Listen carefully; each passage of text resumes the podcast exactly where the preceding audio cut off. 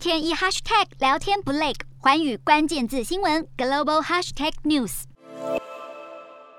大批俄国民众排队等待进入卖场，店内满满的人潮，就怕以后再也买不到 IKEA 商品。因为瑞典家具龙头宜家家居 IKEA 三号表示，将暂时停止在俄罗斯和白俄罗斯的业务，作为对俄罗斯入侵乌克兰的回应。这项决定对一点五万名员工、十七家商店和三个生产基地造成直接影响。美国对俄罗斯寄出新一波制裁，锁定亲普丁的俄国寡头，限制他们入境美国。而美方一再警告，准备让俄罗斯富人付出更多代价。司法部也在三号成立特别任务小组，旨在让俄罗斯寡头集团成员财务紧张。英国同样宣布新制裁，禁止保险与再保险业者为俄罗斯航空和太空公司提供服务。另外，由中国主导的亚洲基础设施投资银行宣布暂停与俄罗斯和白俄罗斯有关的一切活动，并进行审查。专家认为，中俄关系可能因此受到冲击。至于数十年来一直与俄罗斯维持重要经济联系的意大利，因俄国入侵行动促使罗马当局与欧洲重新结盟，这也可能让意大利付出巨大代价。